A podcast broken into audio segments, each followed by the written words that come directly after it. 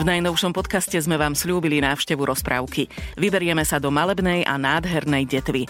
Hneď na úvod sa priznám, že tento kraj je jednou z mojich srdcoviek. Patrí k tým regiónom na Slovensku, kde sa ešte dodržiavajú naše ľudové zvyky a tradície. Pripomína ich zda najznámejšie podujatie, a to folklórne slávnosti pod Polanou, ktoré majú za sebou už viac ako polstoročnicu.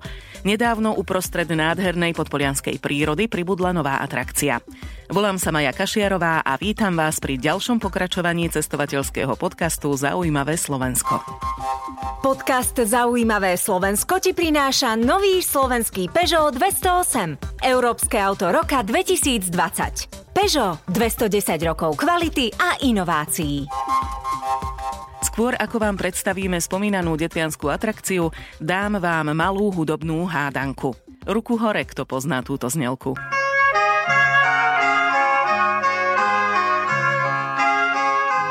Kto by nepoznal večerníčkovú znelku, ktorá ohlasuje rozprávku na dobrú noc?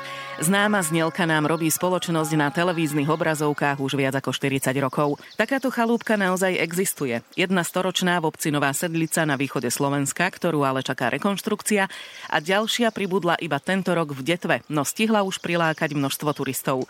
Podpolianská chalúbka so slamenou strechou vznikla podľa Eleny Jankovičovej tak trochu z recesie. Primárne ide o prenosnú napodobeninu dreveničky so slamenou strechou, ktorú sme vybudovali v rámci projektu Kultúrna cesta Podpolianie. A hlavným zámerom v rámci projektu bolo upozorniť na hodnoty kultúrneho dedictva regiónu Podpolianie práve s dôrazom na ľudovú architektúru. Pri stavbe našej dreveničky sme sa inšpirovali chalúbkou Deduška Večernička, aby sme tejto statickej stavbe vdýchli život. Kalúbka stojí v miestnej časti Skliarovo nad Detvou a je súčasťou gazdovského dvora. Jeho obyvatelia tu žijú a gazdujú a turistom tu robia spoločnosť aj domáce zvieratká. Je súčasťou Láznického dvora pod Pojdami, kde je možné vidieť okrem chalúbky Deduška Večerníčka aj tradičný gazdovský dom s humnom a takisto tradičné, storočné humno. Domček je zatiaľ prístupný len zvonku, no už čoskoro podľa pani Jankovičovej budeme môcť dovnútra aj nakuknúť. Je umiestnená na romantickom, fotogenickom mieste, takže návštevníci si môžu robiť nádherné fotky s chalúbkou. Ako vidíme, ale záujem našich návštevníkov nahliadnúť do chalúbky je naozaj obrovský, tá zvedavosť je veľká. Takže do nasledujúcej sezóny by sme chceli sprístupniť interiér chalúbky a ubytovanie je tiež jedným zo zámerov, nad ktorým uvažujeme do budúcna. Neviem ako vy, ale ja sa už na to veľmi teším. No a aby naše spomienky časom nevybledli, tak si ich zvykneme zväčšniť fotkami. Koľký z nás však majú fotky v kroji? Asi málo kto. Tu sa v nádherných, ručne vyšívaných detvianských krojoch môžete vyfotiť priamo pred rozprávkovou chalúbkou v objatí krásnej prírody. Takúto fotku vám určite budú mnohí závidieť. Ak žiadny kroj nemáte, tak vám ho požičajú. Máme k dispozícii naozaj nádherné tradičné odevy pre deti aj pre dospelých. Už samotné obliekanie sa do kroja a zažiť to, že človek je v tom kroji odetý, je pre našich návštevníkov veľmi veľký.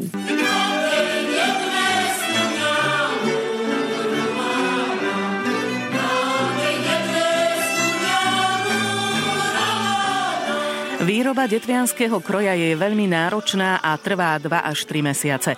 Ruku k dielu však musia priložiť viacerí. Krajčírky, vyšívačky, kožušníci, aj obuvníci. Podpolianský odev sa totiž skladá z viacerých vrstiev. Je naozaj zaujímavé, že jednu nádhernú, ručne vyšívanú súčasť e, ženy prekryli druhou nádhernou súčasťou, takže e, ženský odev pozostáva zo stánky, brusliaka, oplet 月 kródelu, keď začnem z a potom to bola spodnica, sukňa, zástera a hlavu vydatej ženy zdobila kápka, ktorú prekrývala šatka a v tom chladnejšom období to zvykla byť e, aj kabanica v niektorých častiach e, podpolania alebo ten spomínaný kožušte podľa toho, ako si to mohla tá, ktorá žena dovoliť. Ďalšia zaujímavosť, o ktorej ste možno nevedeli, je, že deti do troch rokov nosili šatočky, aj chlapci. Aby ich bolo lepšie rozoznať, súčasťou chlapčenského odevu bol klobúčik. Aj podpolianská príroda má čo ponúknuť. Obdivovať ju môžete napríklad z historických bicyklov. Majú ich tu hneď niekoľko. Tí skôr narodení si určite pamätajú na také značky ako napríklad SK, Favorit či Laret. Keďže podpolianská príroda je kopcovitá, mysleli tu aj na ľudí, ktorí možno nemajú práve tú najlepšiu kondičku.